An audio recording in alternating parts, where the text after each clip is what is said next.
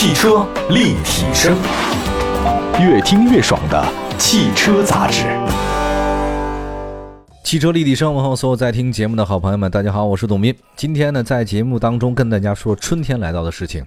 春暖花开，大家呢心神荡漾，总喜欢呢出去踏青郊游。春日游，杏花春满头，陌上谁家年少足风流。那么中短途出行，跟大家推荐的二十到三十万的 SUV 啊，推荐几款吧，热销的车型。推荐车型是这样的，就是我不习惯老说它优点，所以我在说每一款车的优点之外，后面还总说这车的一些缺点，那仅供大家参考吧啊。所以我们就自己放飞一下。首先第一款车型的话呢，可能是卖的比较好的，叫做别克昂科威。这个车呢，常年售价呢十八到二十八万之间，然后还有优惠啊，优惠幅度比较大。别克昂科威呢，在合资 SUV 销量里面还是靠前的。二零二零款的昂科威呢，有些升级，十八万九千九到二十七万九千九，指导价格呢跟老款差别不大，优惠幅度终端呢还是挺大的。你全办下来二十五万左右呢，还是可以的。二零二零款的昂科威的外脸呢，是更大尺寸的一个全新中网设计，那那个内部格栅造型呢，现在直瀑式改成点阵式了，点阵式呢看着比较立体啊。而二八 T 的车型它配备了智能降阻的进气格栅，此外呢，全新的飞翼式镀铬饰条啊，跟前格栅贯穿了一下，显得嘴比较大，比较霸气一点。另外一个呢，它的前包围呢进行了改变一下，两侧呢是仿进风口的设计，它其实是没有的，它不需要这么多进风口，对吧？它中间那足够了，它干嘛仿呢？它就感觉上好像是更有层次了嘛。车身方面的话，这轴距二七五零好像没有太大改变哈。值得注意的是呢，就是二零二零款的昂科威啊，排气管比现款车更扁平一点。二零 T 的车型是单边单出，二八 T 呢是双边双出。买二八 T 的话呢，显得更加虎实一点。内饰方面的话呢，依然中控台向你驾驶员这一侧呢倾斜，质感还是不错的啊。它有很多物理按键，我记得有那么一阵儿啊，就大家喜欢把车里所有按键呢全取消，不要搞物理了，全是电子的，完了，当然一个屏幕就好了。但是后来发现这事儿也不太靠谱啊，如果都是一个屏幕的话。你车没电了，你怎么操作你都不知道。还一个，曾经有一些人啊，就屏幕不小心坏了，要等那个屏幕要更换，非常之麻烦。后来发现，哎呀，这个物理按键还不能全部取消，这个走极端也不太合适。那这次呢，昂科威的话呢，有一个好处是什么？但物理按键比较多，按键式的换挡杆是个亮点。哎，我按那个换 P 档，哎，按那个是 N 档，这个很有意思啊。至于说车机装置，这个就不用讲了啊，它这个精英版的车型以上才有座椅加热，豪华版的以上呢才有座椅通风。安全性能方面，六安全气囊、胎压监测，高配车型才有三百六十度倒车影像、自动泊车等等。它的发动机呢，赶紧说一下吧。二八 T 是二点零 T SIDI 的涡轮增压发动机，九速的变速箱。二零 T 呢是一点五 T 的 SIDI 的直喷涡轮增压发动机，七速的双离合变速器。它这个状态还是对的。好了，我优点说完了，那说说它的缺点。缺点是什么呢？第一个，这款车型在上坡的路上的时候，它速度是比较慢的。尤其是零到五公里时速之间，它的动力不是非常的好，走走停停。我想可能是车太重了吧。第二个，这个车很多车友反映油耗比较高，燃油消耗太快啊。有一个朋友我看了一些帖子很逗，他说一个礼拜呢就要加次油，太痛苦了。他说确实是燃油烧得太快啊。第三个就是我搜集到的信息是，刚买的车内部是真皮，对吧？打开车门的话呢，特别明显的那种味道。不过他认为是新车。他说放放就好了吧，这是他留几个帖子啊。要实在不行，去美容店处理一下。第四个缺点，大家都知道，通用有安吉星这样的一个中控，但是这个不好用。另外，他说那后摄像头根本看不清楚，关键呢还没法换，要换了很麻烦啊。以上呢就这个车的几个缺点，你能发现一个很有意思的问题：美国车的话呢，开着比较大气，空间感也很强，但是呢，在某些低速扭矩不好，油耗偏高，然后呢，车有异味儿。只有像一些高配的东西啊，才会有些后摄像头啊、三百六转向，没有全系标配。从性价比角度来讲的话呢，并非是大家的首选啊。下一个车型，二十万到三十万之间推荐的 SUV 的话呢，是东风日产奇骏。二十多万的车型的 SUV 呢，一直是家庭购车主力啊。这么多年以来，我发现哈，打我开始做汽车，就知道日系三强：奇骏、RAV4、CRV。CRV 啊，跟那个荣放啊，不停的在换代，时高时低的。但是呢，这个奇骏这个车啊，一直在销售排行榜的前列。你说它没有爆版，它它也没有低过，它永远在前面，中上。是一个班里的孩子啊，是中上等。奇骏最大的卖点是什么？表现均衡，空间够大，经济性好。新升级之后呢，科技配置还挺高的。那么整车的外观方面大气，用的是 V Motion，就是前脸那个 V 啊。所有的日产车都是那个标志的。呃，车身侧面比较饱满，轴距是二七零六，奇骏的中控台层次不错，环抱式感觉还是挺好。这个动力方面依然是二点零和二点五两款自吸，就日产他们家一直是这个东西，匹配的是 CVT 无自吸变速箱。那既然说到了 CVT 无级变速箱和两款自吸发动机，所以它的油耗和加速性方面您就知道了，这是优点。我看到一位朋友呢，一个车友开的是东风日产的奇骏，他就觉得说这个外观设计也太务实了，当然我觉得也谈不上缺点啊。他说：“从现代审美观来讲呢，缺了点设计感。哎，这个就是要自行车的那种状态了。这个审美啊，真是仁者见仁，智者见智。有人喜欢林志玲啊，有人就喜欢深田恭子，很少有像我这样什么都喜欢的，谈不上缺点。那么第二个呢，就是隔音不好。我看车友的话呢，反映在高速公路行驶的时候呢，那个胎噪和风噪比较大，它那个呼呼的声音啊，影响驾驶心情啊。这个时候呢，需要一首流行歌曲把它盖住。”还有第三个缺点是什么？油耗不完美。哎，这个我没想到啊，居然有人认为奇骏的油耗偏高。这位车友呢，他说了一下，他说可能刚开一段时间，市中心油耗有点高，希望过了磨合期会好一点再看看。总的来讲，大家就觉得东风日产奇骏的外形平淡无奇，哈哈。第二个的话呢，在高速行驶的时候风噪有点大，当然这可能是很多日系车的一个共通的特点。那接下来的话呢，开始我们说的今天第三款车，那这个稍微贵一点的，北京奔驰的 GLB 这个车型，价格区间的话，你稍高三十一到三十五万之间啊，因为我也不太确定你听我节目的人啊，大概这个月薪多少，但我觉得这个明显算高了啊，因为我都觉得贵。哈哈哈哈呃，市场把握来讲的话呢，奔驰其实还是可以的啊，它售价三十万左右，七座的 SUV GLB 最近卖的还真的挺火。外观方面，大家都知道奔驰嘛，星辉大标，那现在的标志呢进行了一些改造。双辐式的镀铬啊，进行了勾连啊，上方有镂空设计，所以奔驰的话呢，它就确实有质感啊。另外的话呢，奔驰的这个外形，我觉得好像不用我说太多吧。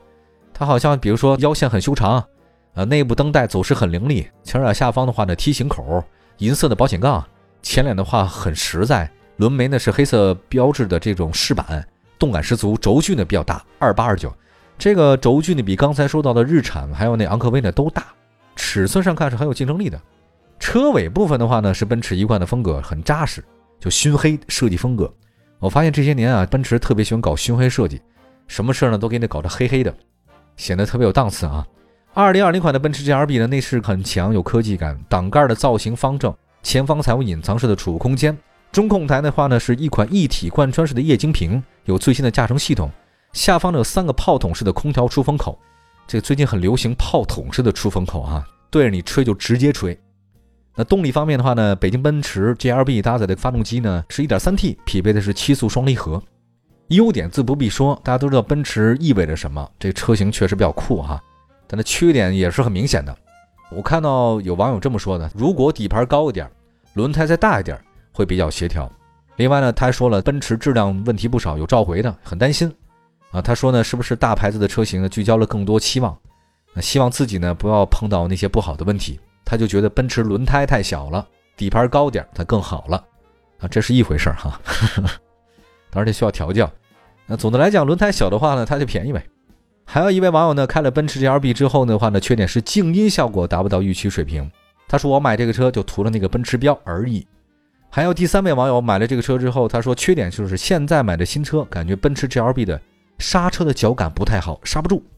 第四位网友说，奔驰 GLB 的问题呢，就是四 S 店说好送的东西没给我，那你管他要啊，朋友？你这我不理解，他没给你，你不好意思要吗？我向来好张口，但凡是你答应我的，我都问一句，我不寒碜。你不给我是你不给我，问不问是我的事儿。他可能大家是觉得你都买奔驰了哈，你好那面啊，可以可以可以可以啊，不给你斤斤计较了。结果呢，销售人员就利用你这好面的心情。偷工减料给你，能不送就不送给你了，好吧？你既然装有钱人，那我也没办法，好吧？以上呢是三款，那么接下来的话呢，还有其他几款车型，也是供大家二十万到三十万的选择 SUV，适合中短途出行的中型 SUV。我们一会儿回来。汽车立体声，各位大家好，这里是汽车立体声，我们的节目呢在全国两百多个城市落地播出，同时也是全国覆盖面积最广的一档广播汽车节目。好，我们接下来的话呢，再说说今天话题，二十万到三十万左右的一个 SUV。刚才说了三款车型了吧？那接下来再说便宜点的，奔驰太贵了。那说广汽本田皓影。啊，这个车呢是广本的面向主流级的 SUV 产品，它的这个本质上呢跟那同胞兄弟啊东本 CRV 一模一样，亲兄弟。但是这个皓影啊，这个车很有意思啊，它定位呢更加趋向于这个年轻化，它推出了三款叫幻夜系列，幻夜系列特别符合现在年轻人的口味，不是现在年轻人都喜欢这口吗？那么其实有了同门兄弟 CRV 的好口碑啊，据说这个广本的皓影的话呢，已经累计超过了几万台的订单，应该还是不少的。它的新车呢是跟冠道和雅阁车型相似的这种设计的风格啊，LED 镀铬造型规整，下方呢是倒梯形中网，配备两侧的小齿孔开孔，轴距呢大概是两个啊，一个呢是二六六一，但如果是四驱的话呢是二六六零，四驱的跟两驱的好像其实差别不大啊，都是二六六几吧。高配的话呢是十九英寸的双色轮毂，其余的车型的话呢配十七到十八的两种尺寸的轮毂，当然高配车型的话。你没看吗？就是越贵的车型，它的轮毂越大，轮胎越大。那么皓影的尾部呢？下半部分的话，细长锐利的 L 型，1.5T 的燃油版是镂空后 logo，还有那个扁平式的那种排气口外露 啊，这个是这就运动了吧，对吧？运动的人啊，就相当于必须把那运动鞋穿出来一样。这个车你看看它怎么运动不运动啊？一是看它的卡钳，第二个呢，那就看它的排气口。哎，你只要那个排气口露出来了。那个卡钳是红色的，或者说你改装一下那个轮毂，那不管其他这车怎么样，反正看着就挺运动啊。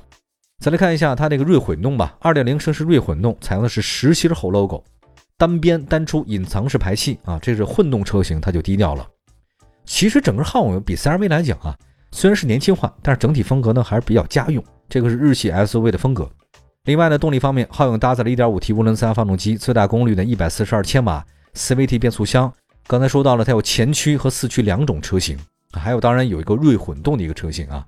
我大概前段开的是锐混动的车型，这个优点呢挺多的。我们说说缺点吧。一位网友说了，他说不习惯后视镜看不到车轮，车头高视野略显不足。他那后视镜看不到车轮吗？镜子太小了，得换一个呗。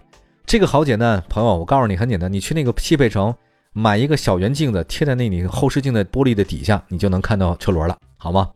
第二个网友说：“我一看就知道这车跟 CRV 有关系啊，但是我的车载语音助手居然无法做到像打开天窗这种指令，这这个他不能理解。这个也好解决呀，你这个手动不行吗？抬抬手。”还有第三位网友就说呢：“说我这车特别费油，我感觉我这个皓影啊，这个太费油了，对我生活有压力了。都知道车子难养，那现在油费是越来越贵。”你说这什么抱怨的方法？我也不太懂哈。我个人觉得，你要开这个皓影或者 CRV，你要觉得费油的话，你开其他车你很难感觉到省油吧？好吧，这个是第四款车型给大家推荐的二十到三十万之间的一个车型啊，本田皓影。那么再来看一汽丰田，丰田 RAV4 荣放这个车呢，十七到二十五万之间。提到 RAV4，这个绝对是家喻户晓的车型，如今发展到第四代了，那不仅看上去更硬派，而且它的 TNGA 的 K 架构啊，确实是比较厉害的。荣放呢？这次的话呢，新的荣放比上一代车型宽度增加了一厘米啊，高度降低了一厘米，低趴了。轴距增加了三公分啊，轴距是二六九零。车身侧面有很强的轿跑风格，侧窗面积更大，通风性、通透性更好。双边共两出黑色轮圈，这个城市风格哈。动力方面的话，全新荣放提供二点零的燃油版和二点五的双擎版两种动力组合，其中二点零的燃油版的动力性和经济性提升，搭载的是二点零升直列四缸。自吸传动系统匹配的是无级变速箱，中高配呢提供两套不同的实时四驱，高配的四驱车型动态矢量扭矩的这种控制功能。我记得我第一次知道那个荣放的时候嘛，就是觉得它的这种模拟方式非常多，它的这种四驱方式很多，在越野方面好像比城市的功能更强一点，好像挺有挺挺带感的吧。二点五升的双擎版的话，取代了二点五升之前的燃油版，搭载的是二点五升直列四缸，然后自吸双电机，还有 eCVT 变速箱，然后混合动力。除了两驱车以外，二点五双擎的话呢，还会提供增加后桥驱动电机的 eFour 车型。增加后桥驱动电机啊，这个还是蛮有趣的一件事啊。二点五的双擎，这是它最高配的，有这个后桥驱动电机的话呢，它这个性能表现更强啊。等于说你在你的后腿那个地方增加两个小电机，我直接驱动你，这个太厉害了。说到了今天的这个五款车型，我是想说什么呢？就是其实现在汽车呢进入家庭的这种高速发展以后啊，它那个整个车市的从增量市场变为存量市场了。如果能给消费者提供更多价值的产品，其实是特别对的。比如说二十万左右，我记得之前好像咱们国内的话呢，主流的车型是十几万，得十几万的得天下。但是现在不一样了，二十万左右，二十万到三十万价格区间的 SUV 呢，竞争力都很强。我觉得如果你什么时候买二十万的车型，这个才是社会的中坚力量啊，才是目前能够满足大众化需求的功能、装配、工艺和质量体现的比较完美的车型，基本都在二十万左右啊。这个确实每个都有十足的竞争力。好吧，仅供大家参考。希望各位在春天出门的时候呢，收获自己美好的旅程。这里是汽车立体声，问候所有的朋友们。关注官方微信、微博平台“汽车立体声”，我们下次节目再见，拜拜。